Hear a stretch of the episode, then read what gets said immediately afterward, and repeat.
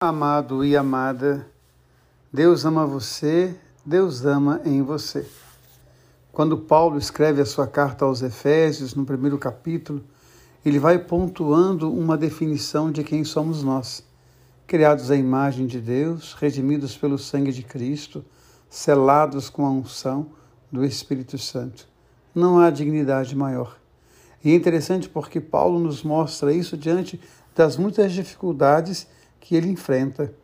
E hoje, dia da transfiguração do Senhor, nós somos tomados pela palavra do profeta Daniel.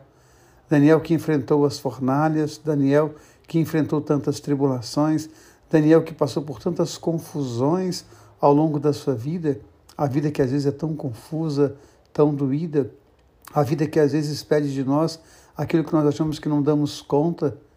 Mas é interessante porque Daniel sempre sentiu a presença de Deus. Eu particularmente acho muito bonito quando ele fala a Nabucodonosor, Deus pode me arrancar da fornalha, mas ainda que ele não o faça, ele não deixará de ser o meu Deus. E quando ele é lançado na fornalha, ele sente o Deus com ele, a presença de Deus. Então, hoje, no dia da transfiguração, a gente pensar que Jesus, ele mostra a transfiguração, ele mostra a glória de Deus no momento de muita dor.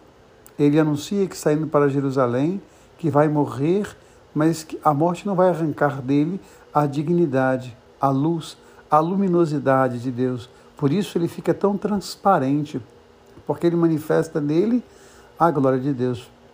Que nenhuma dificuldade te arranque a dignidade, que nenhuma dificuldade ofusque a luminosidade de Deus na sua vida. O Deus que ama você, o Deus que ama em você que na festa da transfiguração a gente possa pensar, apesar das dores, das angústias, das tantas confusões da nossa vida, que às vezes é de fato tão confusa, que a gente possa lembrar que Deus ama em nós e que em nós está a transparência e a leveza de Deus, que nenhuma dificuldade ofusque a sua dignidade. Amém.